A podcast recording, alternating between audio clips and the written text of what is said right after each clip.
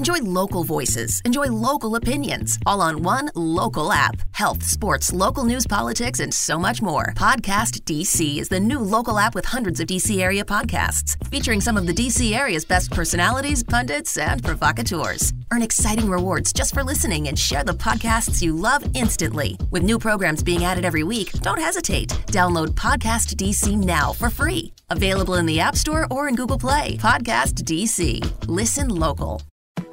Say It Loud Network presents Corner Table Talk. Well, hello again, and welcome to Corner Table Talk. Today, I am so honored and uh, excited to have as my guest Mr. Esai Morales. What's happening, Esai? Mr. Brad Johnson, how are you? Everything. Everything's I'm, happening. Uh, how are you? Yeah. I'm doing great, man. Thank you. All things considered, you know, healthy yeah. and above ground is a, is a good day. How about yourself? That's what I say. That's what I say. I'm alive. So that's a good start. Um, how, how are these trying times? You know, man, it's, um, I mean, we're, this is a restaurant, hospitality, food, culture podcast. So, you know, I come from the restaurant industry, Esai, and, and that's where I've mm-hmm. spent my whole life. So, of course, this past year has just been devastating uh, for for restaurants, particularly for for small business owners. So, you know, it, it's rough, man. I mean, I sold our last place uh, the summer of 2019 to our to our chef, who's been trying to navigate his way through the openings and closings and health conditions and concerns. And man, it has not been easy. Um, how, how has it affected you work wise, travel wise? Well, oddly enough, um, it has not been easy psychologically, uh, but it, I, I, can't explain it. There's a blessing that uh, I feel like I'm, I'm enjoying. And uh, that was in February. I was I was off to Puerto Rico to shoot a little gem of an indie uh, for five weeks or so. I thought that turned into five months. And in the middle, or yeah, just about when we were going to finish about eight to nine more days of shooting, our production, which had been one of the only ones still working in the whole of the United States, with like two or three were left, we finally had to uh, to you know join everyone else's lockdown. And um, in the middle of that lockdown, I get a call saying, "Hey, when can you get on a on a plane?" I'm like, "I I, I don't know. I'm not finished with this." It find out immediately. So I got into this whole thing. And I said, "Why?" I go, "There's a very big job that wants to uh, hire you, but only if you're not under any other contract because their actor had just had to step out." Because of the lockdowns and the delays, he, he, was contracted to do something else. And so there's an opening. I'm like, really? But for what? And they said, Mission Impossible. And I'm like, get out. so oddly enough, um, I got the biggest gig of my life in a sense, or in many, many years, uh, on this lockdown. So I have to be doubly blessed, um, not only to be healthy, but also to be working. And uh, that's the one two punch right there, you know? Uh, lot to unpack just in that little bit that, that you gave us. And I want to come back to a couple of things. But uh, so you mentioned that you were shooting in Puerto Rico. Um, I know that you are of Puerto Rican descent. Where, where in Puerto Rico were you shooting? And, and how was that experience? I know Puerto Rico is kind of gone through a bit in the last few years, to say the least. But what what was that experience like, and where where in Puerto Rico were you shooting? Well, we were in the general uh, San Juan area, the metropolitan area, in certain little um, artsy outs, outskirts of, of there. Um, a little independent film called Simone, based on a novel uh, that won awards from a Puerto Rican writer about a professor who um, who's kind of lost in life. Who's he's really a writer, but he's uh, teaching at a college and happens to fall in love with a student there and uh, an older student that's you know studying writing and uh, not much older though than usual. Yeah, 26 year old here in my in my tender age, I, I get offered this thing and I read it and it's pretty hot and steamy and romantic. I thought, well, what the hell? Well, I still have something left here. Let me uh, let me go for it. It's been a minute since I've been uh, playing playing between the sheets. so uh, on film anyway. So uh, I, I, I, took this and what was it? You'd asked me uh, where was it and what was it? What was the other question? Yeah, just just how it felt to be in Puerto Rico and with with the oh, yeah. the difficulties that the country that Puerto Rico's had in the last few years. I mean, did you did you get a sense of anything different there than maybe what you've well, experienced in the past? Oddly enough, I had, I had signed on to do this movie years ago, and just to kind of help it get made and stuff. And uh, one of the other reasons was because I wanted to be near my mom, who was in a nursing facility in Puerto Rico. So I wanted to visit her more. But sadly, in 2019, in May, she passed. And uh, and then you know we still had the movie to make, so it was a bit of a okay, this is a risk, you know, um, but what the heck, I'll do it. It was amazing there. Um, I was there during the hurricane or before and after, and um, it's recovered a lot, but not completely. So there's still a feeling of building back from a war torn vibe. But Puerto Rico was always going to have an energy that says, hey, no matter where we are, we got time to enjoy our life. We have time to party. I don't know if you're from the Caribbean as well or, or whatnot, but it's a Caribbean thing that, you know, other people around the world share as well. But it's just this, it's a very festive um, place. So whether, whether or not you're rebuilding or it's been always good, you know, the people uh, have a, a joie de vie, a joy of life that is uh, very, very uh, infectious and, and you kind of, you love it. I, I love shooting there. There's a certain energy. I mean, look, as a person of color, you understand what it's like feeling like other sometimes in Puerto Rico, I don't get that feeling. You know, it's just mm-hmm. like for folks who go back to the homeland, wherever that homeland is or was. I, mean, I think Dave Chappelle talked about going to Africa and not feeling, you know, other, you know, and, and there's that kind of like, you're back home, you know, people look like you here too. They sound like you. As a matter of fact, you're the Yankee, you know, you're, that, that's the trip, you know, mm-hmm. you're, you're, you're the Yankee over there. And, uh, but it's an incredible place. I wonder, you know, I go, well, I know the U.S. loves Puerto Rico. They might not like Puerto Ricans, but they love the island. They love the natural beauty, and um, and who knows? I mean, many folks get us, and other folks don't, and I can understand that sometimes because we are a little bit we we're way out. You know, we're out there. Um, we have our own thing, which is a mixture of you know Afro-European and Native bloodlines. So we we're, we're quite the mix, and uh, very resourceful people. So it was a great, it was, it was a great experience. I got to stay for five months. I couldn't have been in a better place. I was uh, on a condo right by the beach. I would sneak out at night, dodge the cops, and go swimming in the ocean at night. Mm-hmm. I got to tell you, there's not a lot of things that challenge your fear, you know, like than swimming in the ocean in the middle of the night where you don't know what it was that you felt swim past you. I mean, I'm talking like there were times I was like, okay, I'm done. and I paddled back, like, you know, just swam for the shore. Going, I don't care. I don't care if the cops arrest me. Uh, I don't know. I don't want to get eaten alive in the ocean and then nobody find the body kind of thing. I said, so I, I ended up making friends with somebody there a tourist from Finland, really cool person who I thought was homeless. And, uh, and we started talking and, and he was in the same boat and you know, stuck there because of travel. So he became, we became each other's like lookouts, you know, and we'd watch out for the cops and, and then we'd go. But I, I needed to swim. I needed to swim. I needed to get back in touch with the water, with the ocean, you know. In the day, I would try to get as much sunlight as possible because what they don't tell you, and I think is a crime, that uh, vitamin D deficiency is the number one co, you know, factor of the folks that are dying vitamin D. We're, we're like 70% of the population is deficient in vitamin D. And if you're a person of color at all, but especially if you're black, you need twice the sunlight.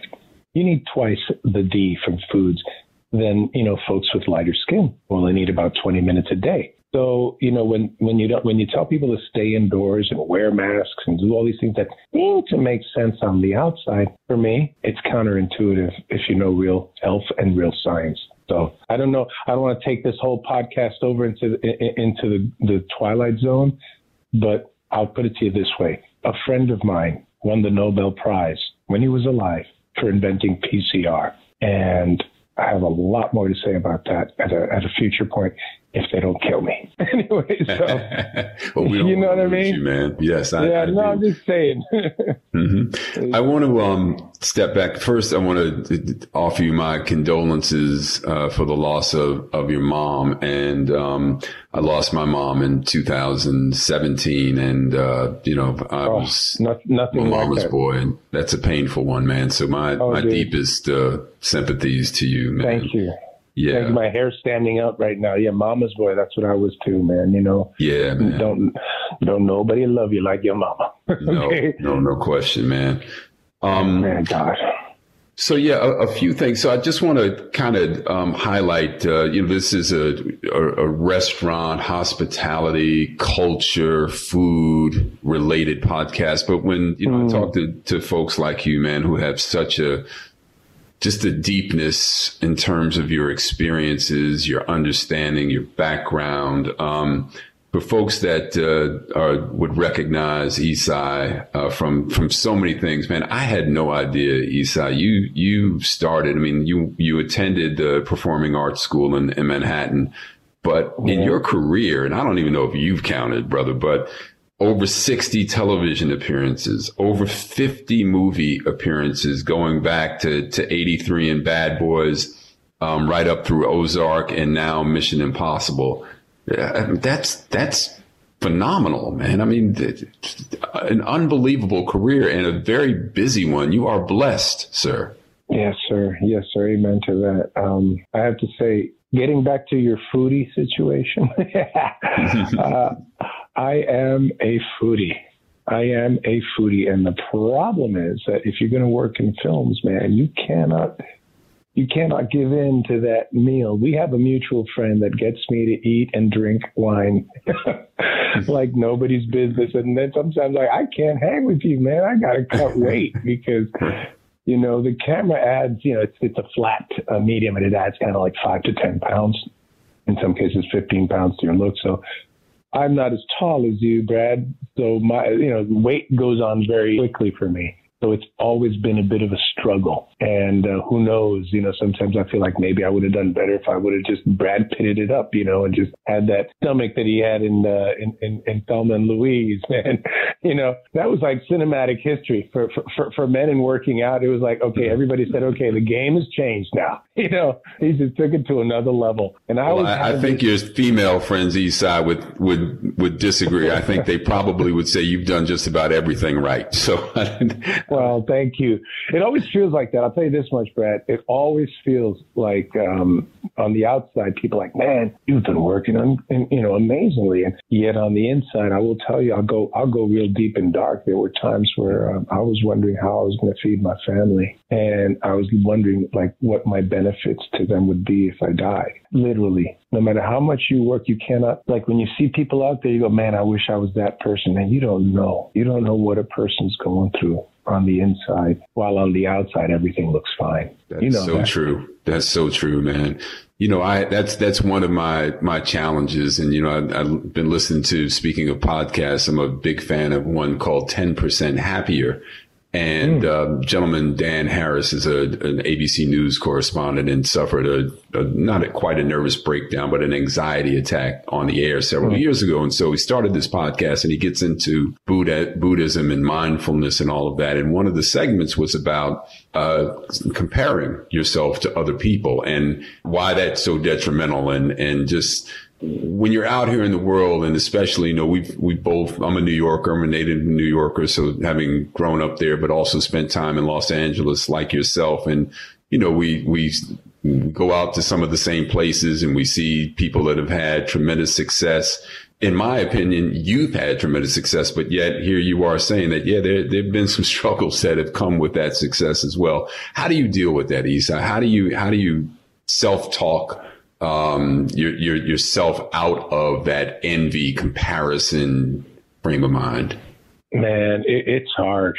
It's hard. Hollywood is an industry dedicated to the illusion of glamour, success, um, sex appeal. I mean, I got to tell you, it wasn't always easy, but it's much easier now. When I was very young and we, we saw each other out and about there, I would feel like, especially being an actor and who had some you know, uh, not- notoriety, right? I, I would feel like if I didn't come home with somebody amazing and great, I wasn't all that. I would see, I would go to the clubs, right? And I'd be all lonely and single and like, you don't want to admit that, right? But you're like, man, I wish I had somebody to cuddle up with right now and just kind of like, just pour all this love that I have in me. You know, most of us out there, we, we really just looking to love and be loved. And it gets turned into this more kind of transactional, like meat market vibe. But the reality is we all want intimacy. We all want to feel like we're cocooned up with somebody special who sees us and who gets us. But in the meantime, who's out there? you know what I mean? It's like, who's out there? How can I get my love on? How can I get my, you know, look at all this. Come on now, don't let this go to waste feeling. And man, I would be so depressed so many times where I just did not want to lower the uh, you know the bar too much mm-hmm. Mm-hmm. you know and uh, after a while i realized the envy that i would feel when i would see certain people just coming up and there's there's one actor that i saw in a wonderful indie movie from Spain, and I thought he was wonderful. And I'm not, you know, in that vibe, like jealous vibe. So I'm like, man, I went to a screening at a studio and I asked the actor and he barely spoke English. And I said, listen, whatever you need, if you want to, you know, if you need any help with English or, or auditions or anything, you let me know. Yeah, yeah, we, we never really talked much. Then again, I saw that actor get blown up by, uh, by Madonna in a thing and then blown up in all these movies. Next thing you know, homie could help me, you know, and then here I was I'm like, hang on a second, you know, here I am thinking I'm the established guy. I've been around. I can show you the ropes. Who turned out to be Antonio Banderas, who did not need my help. Hello. And in, and in a certain case, uh, actually replaced me in talks for a film that I think he was wonderful in. And because the film was so successful, I thought, okay, well, you know, I can't see anyone else in there. Uh, so, you know, good for him. But I know I could have done something too in that but maybe it was just meant to be. That's what a lot of people don't realize. You know, just because you don't get what you want doesn't mean you don't get what you need. Absolutely. You see what I mean? Yeah, man. So, yeah. you know, when he went off and did Zorro, you know, they were talking to me about doing Zorro. Mm-hmm. Imagine that, you know, the blade of Zorro, you know, and, uh, and uh, they were talking about me and, and, and having Sean Connery play the older man, you know, the older, uh, his, his uh, mentor which became Anthony Hopkins, who was also wonderful with Antonio. So, you know, it took a lot of being burned. I said, let's let's let's bring it back to food. It took a lot of burnt meals before you can make your masterpiece right? In the, in the brainstorm, yeah. yeah. did you start out automatically killing it with everything you did? You Sometimes know, you get lucky. Yeah, no, I'm I'm sorry to to, to interrupt. No, I, I think that uh, you know they they say that you learn as much from your failures as you do from your successes. Of course, I'd say you learn more. Yeah, I, I wouldn't disagree. more from your more pain in the failure, but uh, yeah. definitely more opportunity to learn. That's right. And and the funny thing is, I, I have a, a, a you know an ism that I tell people. I go, listen, the key to failure is don't let it define you, but rather let it refine you. Mm. And and that's the difference between people who fail in life and people who use failure as fuel. Mm. Esai, you're making me bust out my pen here, man. I'm writing that down. So don't let it define you. It's going to refine you. That man. Yeah. Thank you. Thank you. So I'm gonna I'm gonna segue here to a little uh, a little a little just part in just to take a break almost, but mm-hmm. I call this little segment short order to use a restaurant reference for kind of fast food. Give me my fire a couple of couple of quick ones at you and just get your your quick response in terms of questions. So, Esai Morales, your favorite meal? I don't think I could say that on the air. um, Ah, exotic, exotic. Uh, my favorite meal. Is there one? I mean, lasagna captures a lot. Lasagna. It's a, it's one of those things where if you put a lot in front of me, I will not stop until it's all gone. So I just love lasagna. I love the simple. I love the cheeses, the pasta, the meats, the sauces. I would be a vegetarian, but I feel like I'm an O negative blood type, so I crave meat on a cellular level. Even though it's good to take a break, you know, and like clean your filters. Mm-hmm. Uh, my favorite meal, dude. Anything with our mutual friend where we go out to eat, you know.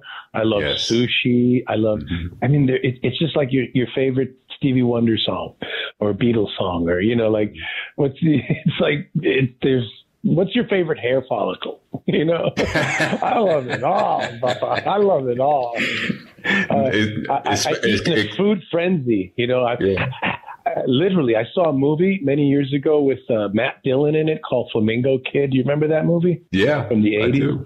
Mm-hmm. you remember that he was like from the wrong side of town so when he eat he was like mm, mm, mm. that I, I saw that movie and it gave me license to like moan when I eat. I love it. That's why our, our mutual friend loves to take me. I go, nah, you eat. You don't leave your food. I, no, I he's, he's very generous with those meals.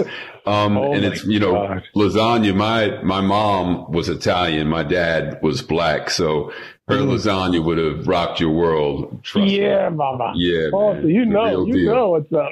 yeah. All right. So next question. What is a typical breakfast for you? Oh man, I like to, especially if I'm working and I have to lose weight, I like to skip breakfast. But when I eat breakfast, eggs with anything, eggs and cheese, uh, sausage, Ah, oh, just and, and, then when I'm being healthy, oatmeal with fruit on it, very good stuff. Uh, I hear when I want to clear my system out, if I have my um, what do you, what do you take the your cholesterol too high, mm. I eat melon. And only one kind. You don't mix your melons. You eat melon and then any other food after 20 minutes.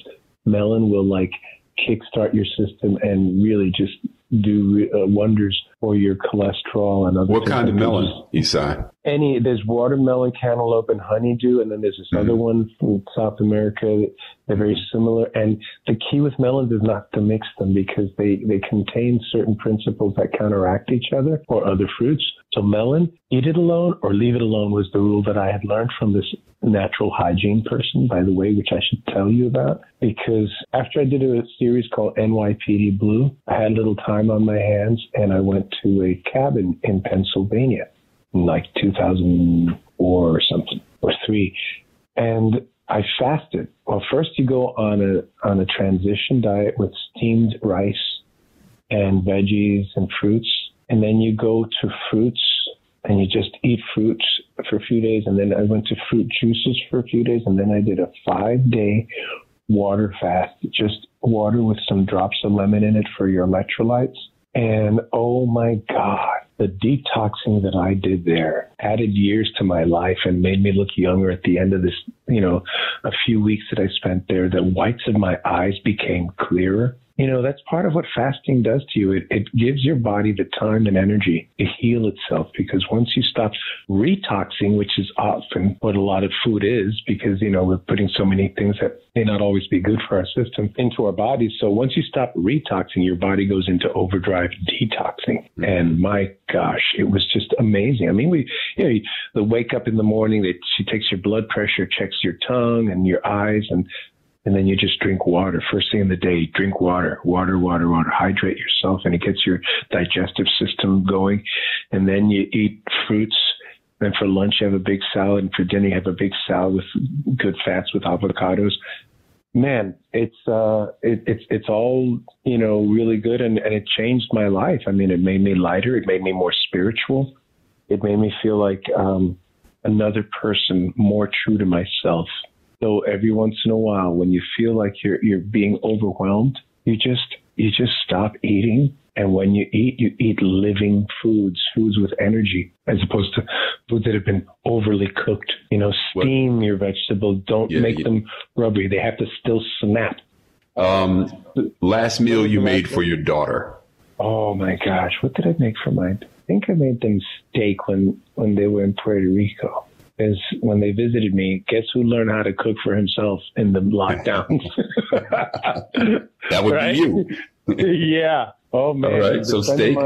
Go ahead. Weird, yeah. But but this friend of mine once came over to my house and he whipped up this steak sauce like out of like nothing. I was like, what? That's like a restaurant quality steak sauce. And how did you do that? He goes, oh, you took some butter, you put this and you put that, and a little this and that, lemon and this. I'm like, wow. So I I started experimenting at home and I came up with some. I don't even have names for it. It was like, mmm, mmm. Mm-hmm. You know, those are like my three sauces. Mm-hmm, and mm. So uh, I, I, just love sharing with them. Food is so weird because I always thought you had to follow the book by, you know, a pinch of salt can only be a pinch and certain measurements had to be exact. But it's a feel, it's a flow, it's like jazz. Like, you know, chefs who cook are like musicians. They will take a pot and a pan and make music with it, you know, with ingredients. They, they will improvise. They will throw things together like a jazz musician will. You know what I mean? The, the, Absolutely. The, there are there are no rules when it comes to food except it has to be good or taste good. You know? Yeah, even if it looks pretty good. and doesn't taste good, that doesn't quite work. You know, that's right. Exactly. Man. taste, taste, and and then and then after taste, a very close second should be is this nourishment or is this mm-hmm. a drug? Because unfortunately, many things, including food, are used as drugs, as you could see by our obesity epidemic. Um, and I don't think it's just food uh, as far as food by itself, but the chemicals in foods. I noticed that when I leave the United States, when I went to Brazil to visit my girlfriend's family, I would eat and they put food. You know, Brazilians don't play. They put food in front of you and you better eat it. And I gained five pounds, but that's it and mm-hmm. plateaued at five pounds. Where back in the States, that would have been 10 to 15 on any other day. Mm-hmm. And I realized that the chicken I was eating was running around the yard earlier. Mm-hmm. And there's a freshness to food that when you eat processed food, they don't design it for your body. They design it for their pocketbook. Right. You understand well, that, that? That we're going to touch on a little bit when we talk about uh, the movie that you did, Fast Food Nation. But I'm going to I'm going to come to yeah. that in a second. Okay. So Next question person that you would like to most have a drink with, past or present? Man, so many people, so many people. But I got to say, man, that that's a lot. But John Lennon, man, John Lennon was, oh. was a spiritual father for me in a sense through the music of the Beatles. When I ran away from home at 13 and all I had was uh, my Beatles cassettes. Their music, you know, uh, really was a lot of the soundtrack to my growing up and he was a Libra. He was a tortured soul whose uh, music reflected that pain and was part of the beauty. It was part of the reason why I knew that you could take losing your mom early in life like he did and the, the, the, the pain of his life and, and turn it into music for others, turn it into inspiration. The, the song Help. I mean, mm. when have you ever heard such a raw cry for help? Mm. Mm. I mean, things like that, which today I, I just don't know. I mean, yeah, I, I there are greats today that in 20, 30 years I'll be looking back and going, man, when Justin came out with that, you know, whether it's uh, Bieber or, or whatever, right, know, or, or, right, like you know, that that Drake cut was really man, that yeah. just Dude, not quite the same. The money. yeah. It's not I what's going on. Yeah, no, my God. See, what's going on? That's another one there. Okay. Yeah. Marvin Gaye. I mean, yeah. right there. Yeah. Stevie, who's still alive, whose daughter I'm, you know, on and off friends with because I, I haven't talked to her, to her in a while. But when I was in town a lot, I took, uh, I took this gal to, uh, I said, you got to hear this music. And she came along with some friends and, and I was like, would your dad be interested in playing with these cats? He goes, yeah, he might. But then he started getting sick. So, but Stevie Wonder, Oh. I mean, songs in the key of life mm. is my like 14 year, you know, like a, oh my God, there's just so many though. That's again, it's one of those trick questions that, because my daughter would ask me, "What's your favorite color?" I'm like, "Oh, girl, I don't know." when I was a younger, you know, when I was a kid, it was easier to pick. But once you live a long life and you see and you go in and out of phases, it's hard to pick one. No, I'm with you, man. I'm with you. So, Esai, you grew up in uh, in Brooklyn, and um, wanted to touch on your mom again because you know, in reading a little bit about you and about her, I see that she was a union activist with the with the yes. garment workers union. Um, you know, you were exposed to that kind of activism early on. And as I, as I alluded to a few minutes ago, you referred to yourself, or at least in some of the things I read as an activist, mm-hmm. which I, you know, can certainly understand what that term means. But, but tell me a little bit about that. Your, what, what it was like around your mom. Did that, was that your inspiration for your activism? And, and what does activism actually mean to you? Well, that, that's a, that's a deep question. Uh, the older I've gotten now, and uh, at one point in my life, it would have been a much easier, simpler question to answer. And now, with all that's going on and what's been happening the last four years, it's changed a lot. And um, my mother was, I believe, the strongest influence, as as well as people like John Lennon, who were activists against the war, Vietnam, and other social ills.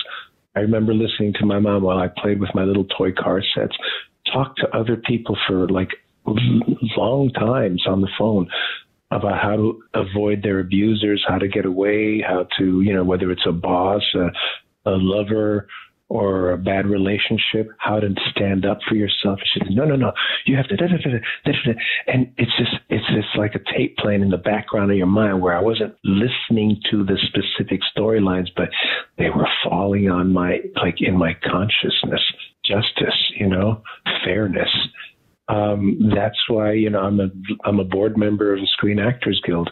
Even though I'm very frustrated with that, I'm frustrated with politics today. I've been a long, a lifelong liberal Democrat, bleeding heart my whole life, and now I've become rather oddly conservative in my older years, which doesn't mean that I follow everything the conservative sides or Republicans do. But man, I got to tell you, I'm very disappointed in politics in general. I'm very, very disappointed in my home team and the amount of propaganda, myths, and disinformation on both sides. But most importantly, what's, what's driven me away from my traditional views has been the intolerance, the left the intolerance of cancel culture. They don't want to just, you know, spank you. Oh, they want to stop you from ever making a living. They want to stop you from ever getting paid again. And there's no there's no redemption in that. And I and I know that it comes from a good place where people want to right the wrongs of the past, but I think you can overdo it. I think you can overstep. And I found that my conversations with certain people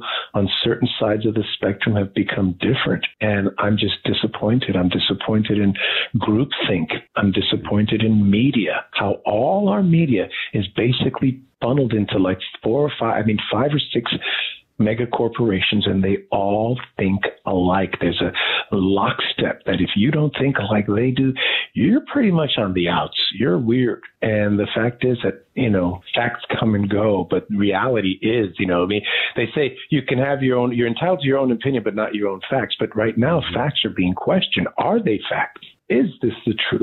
Are you sure? Who's paying for that study? You know, wait, wait, who's making money behind the scenes here? We don't, we don't check. So I'm, I'm a reluctant activist now. I've pulled back from a lot of my usual things because I've learned that a lot of the scripts that I was reading, assuming they all did their homework, I was selling something else.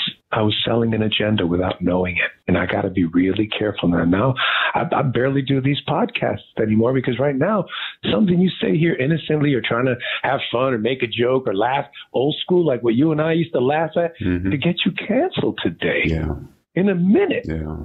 And, and I recognize like, that that risky sign. I and I, you know, again, I, I thank you for for doing this. But no, you you you know, you're you're absolutely right. And I want to go to a to a film that you did several years ago, and and I, you know, I'm grateful that uh, I have a chance to talk to you because I had seen this movie several years ago, but I revisited it knowing that I was going to speak with you today, and it's called Fast Food Nation and it's basically just a really just an indictment on the fast food industry and how it, it, it has impacted the way that we consume from everything from what we eat to global warming to immigrant issues. And I mean so many things that I'm I'm sure must be you know very close to your heart tell me, just give me your sense of, of, you know, when you, when you did that film, were you of the mindset, did it inform you in any way? Did you, did you feel like after that you took a look at the fast food industry in a different way? Well, interestingly enough, I had already felt that, had already been there. So when I read that script, I'm like, finally, somebody with the cojones, as they say, to to to write about this stuff. I mean, I don't know what the the PG rating for your audience is, but it's literally talking about shitting your food. You know what I mean? In a literal and a symbolic way. And we are what we eat. And I've known that. And, you know, when they say a lot of people are full of it, yeah, they are in so many ways. You have no idea. But food is the number one medicine. Food, if it's not healing you, it's hurting you or it's just keeping you, you know, it's just delaying the inevitable. But food is one of the most important things you can ingest. It's, if, if not the most important. And the quality of your food should be as high as possible because I think there's a there's a war. There's war. It's called low intensity conflict, LIC, and I learned about this in the like you know, studying about the wars that we had. You know, we got rid of slavery in the United States, but enslaved the rest of the continent below us. You know, uh, if you think about our corporations, how they've had their way with people south of our borders and how much power the American, you know, corporate and food agribusiness, they have a lot of power. So at the end of the day, I think clearer. I make better decisions when I eat better. So just doing that movie to me was like, yeah, you got it. I'll play a bad guy. You know, I'll play a bad guy in a good movie. I'm not going to play bad guys just to be bad. You know, I, I have an issue with that being a person of color going, okay, uh, am I going to be there step and fetch it? Am I going to be the person who's going to make all of our people look bad? but not necessarily. If the movie is good and he's not bad because he's a person of color, but he has his reasons, then I'll I'll take that character on. So I played a uh, a cheesy manager of a uh, of a fast food joint who's just not on the same level and who believes that you know the girl who's standing up for herself she's missing out on an opportunity. She could be the manager one day. And it's like you know people come at you with their own ideas of success uh, to lure you, and they don't they they they don't even perceive that you're not even on that same frequency anymore. And that's what I loved about this movie. It, it's so many big people just p- pitching together to say, hey, there's something in your food and you're not aware of it and it's important. And if we don't clean this up, we're contributing to our society's demise. So, Fast Food Nation, man, big, big, yeah, big movie. Absolutely, I'm glad you saw man. it. I, you know, we keep coming back to, and, and I don't mind elaborating a little bit more on, you know, the, the, the impact that diet has on our overall health. And, you know, the, the gut health um, trend, oh, I think, oh. is starting to really get some some airwaves, Ooh, deservedly yes. so. Are you are you hip to that, man? Oh my God! Again, I'm getting goosebumps. Gut health is 70 to 80 percent of your overall health. Because think about it, where do most things that come in from outside of your body come through? It's through your mouth depending on your proclivities. And so I'm saying, you know, because people take medications in many different forms, but the mouth is like from your salivary glands, uh, your stomach acids, your intestines. I mean, it goes through a process. So your immune system is very, very much res- resident in your gut because it has to filter through, it has to eat, it processes. There are bacteria in your in all of our stomachs or intestines that create B15 or you know certain vitamins. You know, B I think B12 to B something. They're there. They're created only in your gut bacteria. So um, there's so much more that we're learning. That's why I tend to go for natural foods. I say, listen, mm-hmm. I supplement as much as I can when it's possible. Uh, you also have to take a break from supplements. You don't want to overload your body, but there are certain things you can only get through nature. Right. Why? Because when I was a kid back in the 1900s, as you will recall, mm-hmm. I remember when one a day had all the vitamins and they only went up to like five or six. You know what I mean? It seemed like there were only, you know, the the alphabet only went up to K or something. Now they got vitamin P and vitamin this and that, and, and they have bioflavonoids and CoQ10. They didn't have that when I was a kid, so it wasn't as complete as they thought it was. You know I'm saying? You get your full complete your complete vitamins and minerals baloney. There's so much more to food. We're just discovering. And so that's why I don't rely on man-made diet alone. I have to have a lot of nature in me, a lot of leafy greens.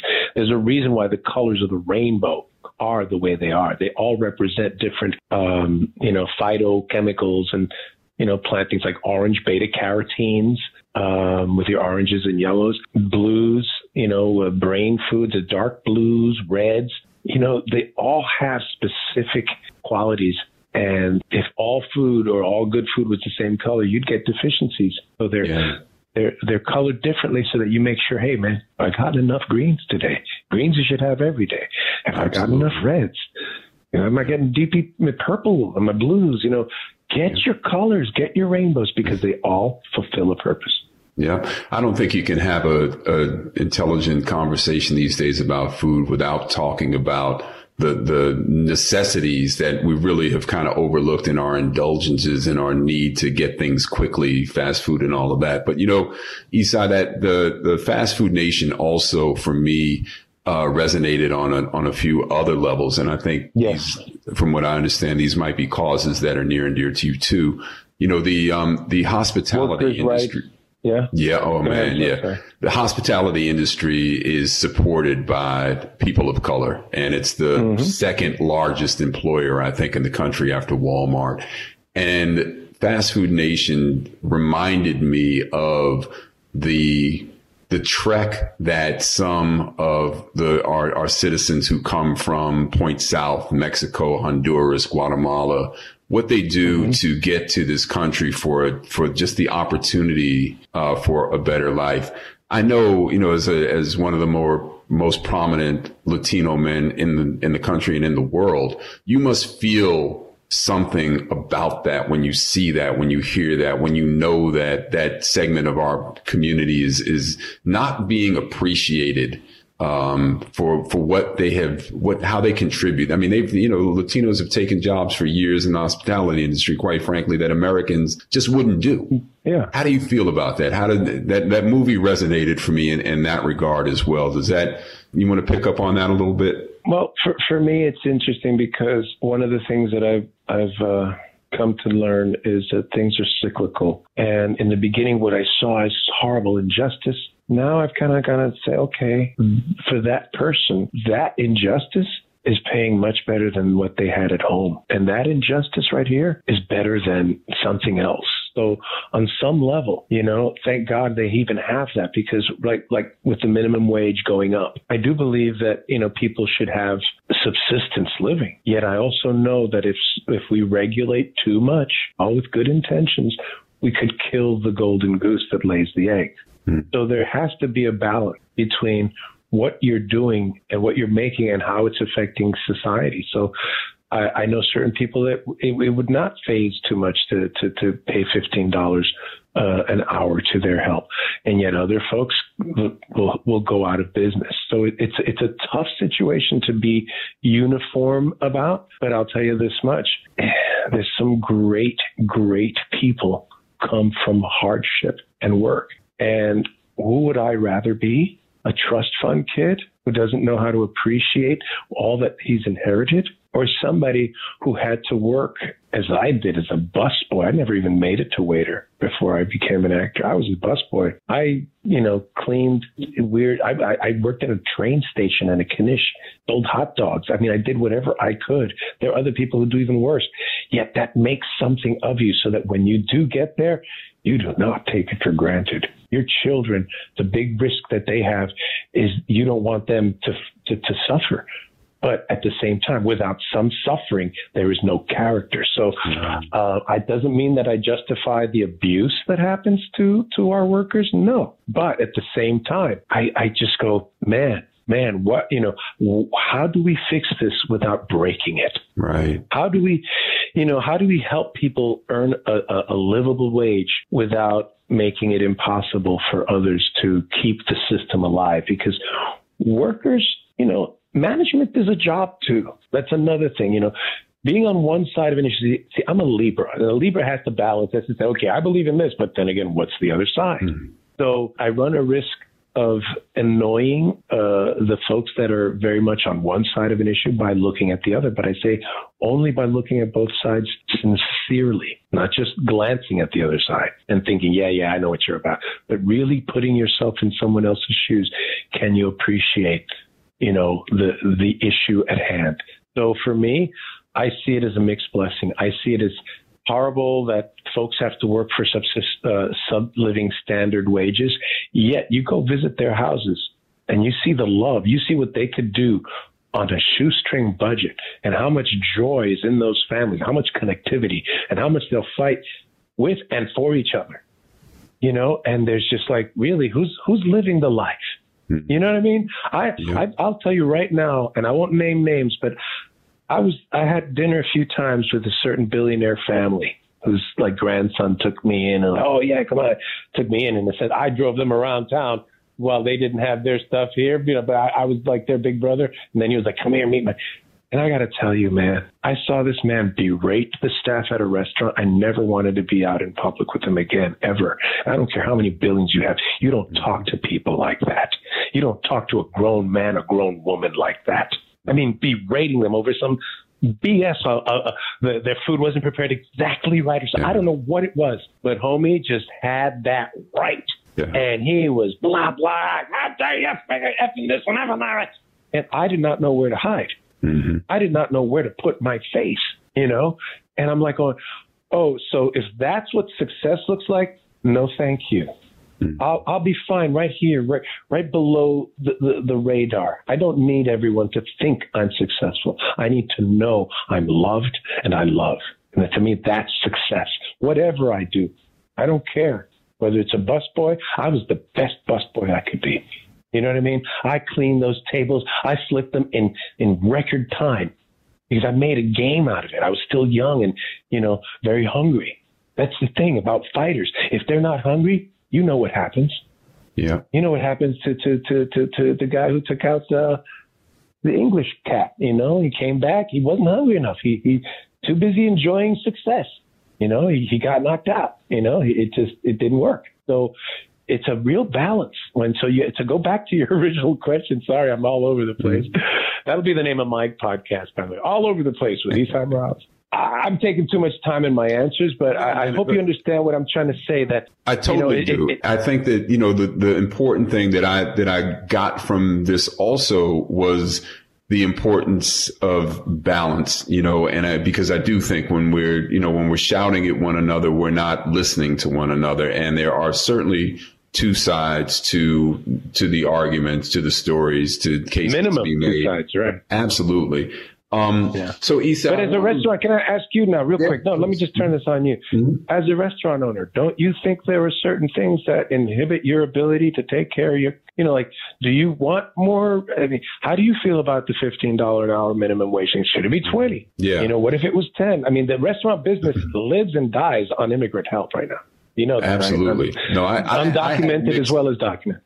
Yeah, I had mixed feelings about the minimum wage because in, depending on the style of restaurant, you know, your front of house employees are taking home a lot more than the $15 an hour. There's, you know, when there's tips involved, but I also mm-hmm. understood the other side of that. Well, not every establishment is that true. And in some cases, owners are taking tips and deciding whether or not they want to give those out. So I think we, you know, we have to continue to inform ourselves about the issues and you know, not just look at it from our own point of view, try to look at it from, from the other side. But, uh, yeah. you know, having been in the hospitality business my whole life, I just have an immense respect for the people that work in them. And I've had employees of mine that would be sending money home to Mexico and to Guatemala and building houses on land that they own there. And I just always admired uh, the unity and and uh, I, I love that workforce. But before I run out of time, because it's I could I could talk to you, man, for for quite a bit longer. Um, I think you're just such a fascinating cat.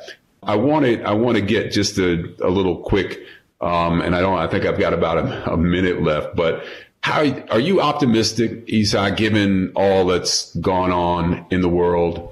This last year. How, how do you feel, man? You, are, are, you feeling? I know you have a, a, young daughter, and we care. I have a son. We care about the future for our kids. Are, are you are you optimistic? Yes and no. I hate to say that. I hate to be uh, you know dualistic, but to be quick, I'm optimistic that eventually things will get better. I don't know how long it'll take. I know that we are living under an agenda. What's happening now is not by accident. Nothing that the major media all agrees to and corporations big and small all, you know, print their signs about distancing and masking and all these things. Nothing has that much level of cooperation without it being organized. And there is an agenda. And I'm not down with that agenda. Although when I drive in LA before the lockdowns and after the lockdowns, I'm like, maybe those lockdowns aren't so bad. I gotta tell you, it's like it's crazy. It's like, oh no, it's opening up again. What I wanted now, it's like, ah, many people. The question isn't that there's too many people and we have to kill a bunch. The question is, is how do we organize ourselves into meaningful lives? You know, how do we stop people who are not elected from controlling our and stealing our rights to breathe free, to be healthy, our rights to be free from mis and disinformation. Do you know that a law was passed not not you know not in this last administration, but probably the one before that, where it's okay for the news to lie to us. They don't have to tell you the truth, whether it's Fox or CNN. They don't have to. They're not obligated, just like the police are not obligated to risk their lives to save you. So I think when we clean up our media, when we allow, you know, the truth more room than things that are brought to you by the makers of this, that, and the other, I think we will have a better society. The question is, when will we have had enough as true, good, and free human beings? I want to be free to live my life as best I know. I want not to be told I have to inject my child with certain things for their own good. I want to be free to do my own research and to talk to my own experts. I don't want force-fed experts. So I think uh, it, it, it's I, I, I'm optimistic no matter what happens, but I'm a little nervous about how many people allow themselves to be enslaved mentally. As Bob Marley said, emancipate yourself from mental slavery. None but ourselves can free our minds, right? Amen, brother. Amen. Esai Morales, I hope you keep talking, man, and uh, you've got some some very interesting things to say. And I know you're getting ready to travel overseas. My brother, Abu travel Dhabi. safely. We're going to be looking Thank to you. see you in Mission Impossible with Tom Cruise. Please stay safe, Esai. and thank you so much, my brother, for doing this, man. We we really appreciate it. Brad, stay blessed and stay open. Yes, sir. Peace, man. Yes, bye bye. Ambassador Shabazz and how we move. What's happening? Good, I'm great. And you? I'm doing well. I'm feeling pretty good today. Thank you for asking. Yes, so, I'm- Mr. I Morales had some things to say, huh? Oh my God. I mean, you know, first of all, he's from our neck of the woods here in, you know, in New York region. And there's always such a nostalgic smile I have when I listen to people, no matter where we've traveled to in the world, to be able to always anchor. It's affirming about what New York brings us. And, you know, in the slice of a two hour film that or television show, you know, you think you know who Esai Morales is. You know, he's always been beautiful, talented, notwithstanding. And um, the interview just revealed the dimensions of the brother Yeah. you know, Yeah. from high school, meaning in, in, um, influences from his parents, Mhm. all the way to now and how he carries himself and the dare to like change or grow with convictions, explore them, whether they're popular or not, because you're growing. And Yeah. um, his evolution um, expressed on the corner table talk, and I'm sure it's with the comfort of talking to you that he, you know, dares to venture into these areas that he seemed to be really introspective and reflective and explorative Mhm. you know and when i listened to him i realized you know some of it was discovery during giving language to during and i appreciated you know that you know so often we have interviews and people have pat answers Right. His were not. Did you No, no. did you happen to catch him in Ozark? no i didn't see ozark Yeah, he plays. He, I mean, he's a nice guy, but he plays a convincing gangster. well you know uh, as it is in his era when he started people of color were gangsters i mean Right, our roles right. were not always the things that you champion but as he said you try to do them convincingly in the context of the role Mm-hmm. what this gives us what this interview today gives us or this conversation this exchange this brother to brother um conversation just lets you know the dimensions of who he is as a new yorker as a puerto rican brother um as an actor as a father and i found it fascinating as as he spoke about just health and his approach to health and Right. wellness and Yeah. getting himself ready, not just for a role, but just to feel better. Yeah. Um, you know, and so when we talk about the Caribbean um, or people of color in our diets and our cognizance of what that we're in control of how we get to feel at any given time. And he said some really little cool nuggets on there that you referenced, you know, writing down and taking note. And I thought they needed to be on a t-shirt just so that we are remind, reminded, you know, e- detox and retox, you know, Mhm. so we we know we need to be healthier but after we do that detox how do we get back to that place of the detox i mean little little clever things he said Mhm. but you know even um, more important it makes me want to have a conversation with him because he seems to be a real journeyman. Um, and um, i thought about vegan restaurants in the in puerto rico. Do they exist? And i came across this one called Dreamcatcher. Have you heard of it?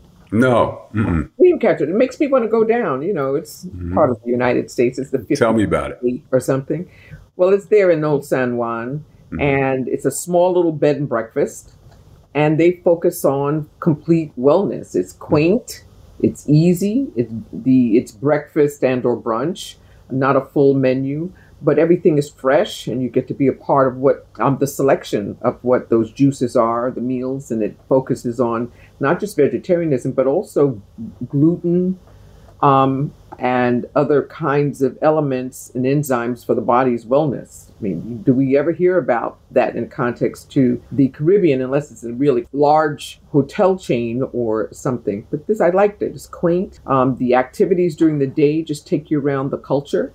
Mm-hmm. Um, and so I thought about him in that context and how many more live like that, but we don't actually showcase the fact that we're trying to find that down home environment, but the environments that are good for us. You know, unfortunately, you know, the, the news that we've heard about Puerto Rico lately has not been, you know, the best. Obviously, the, the hurricanes and, you know, the following, um, just the breakdown of the infrastructure there. But Puerto Rico is absolutely beautiful. And Old San Juan oh, is, San Juan is as charming as it gets. So, take us a little bit further there with well, you. You know, in, in, in that case, it really is just about who's telling our stories, right? Mm-hmm. Who's sharing our news. And so we have to do that, you know. So when you can go from one extreme and have a real um, health conscious component, or like you and I with a sweet tooth, you can venture over to, you know, uh, Lulo's Sweets, you know, young sister who, uh, Andrea Santiago, who has a kind of pastry menagerie of um, down there in. Old Say that again. A pastry menagerie. Whoa. You know, when I look at the menu, you and I are right there, aren't we? pastry menagerie. You know, home. Miney and Mo, right? You know, you want to try all of it, and it ranges. You know, from the things that people would associate, such as a creme brulee, or things that were comfortable here in the United States, like a carrot cake, or much more accustomed to Latin culture, tres leches and then there's so much in between pies and cakes and you know i want to like hold on to the spatula. That's the kind of thing you know i want to stand around her. And so all of these things exist and do we know the best of puerto rico? Do we know the best of puerto rico as a member of the caribbean? Do we know the best of puerto rico as an extended american state mm-hmm. or territory outside of the devastations or inclusive of the devastations. We should always be able to tell our stories, the wound and the triumph. Yes, the wound and the triumph, the the health and the sweets. a little balance is what right. we're talking about on how we move today. That's right. I'm not mad. Ambassador Shabazz, as always, it's a pleasure, and uh, I think uh, we're, we're, we're stacking up these trips. But I, I think a, a, visit to Puerto Rico is in order. What do you say? No, absolutely, and we don't need a passport. And I speak a little Spanish. Oh, yeah, there you go. We're in. All right. Well, thanks so much, and uh, I will see you soon. Sayonara. Bye bye. Corner Table Talk is hosted by Brad Johnson, produced by Brad and Linda Ailes Johnson. Coordinating producer Lauren Turner. Theme music Life Goes On by Bryce Vine. Executive producers Omar Thompson, Andrew Kalb, and Ken Johnson. Find the Corner Table Talk podcast wherever you get your podcast. Follow, subscribe, rate, and leave a comment. Corner Table Talk is a Say It Loud Network production.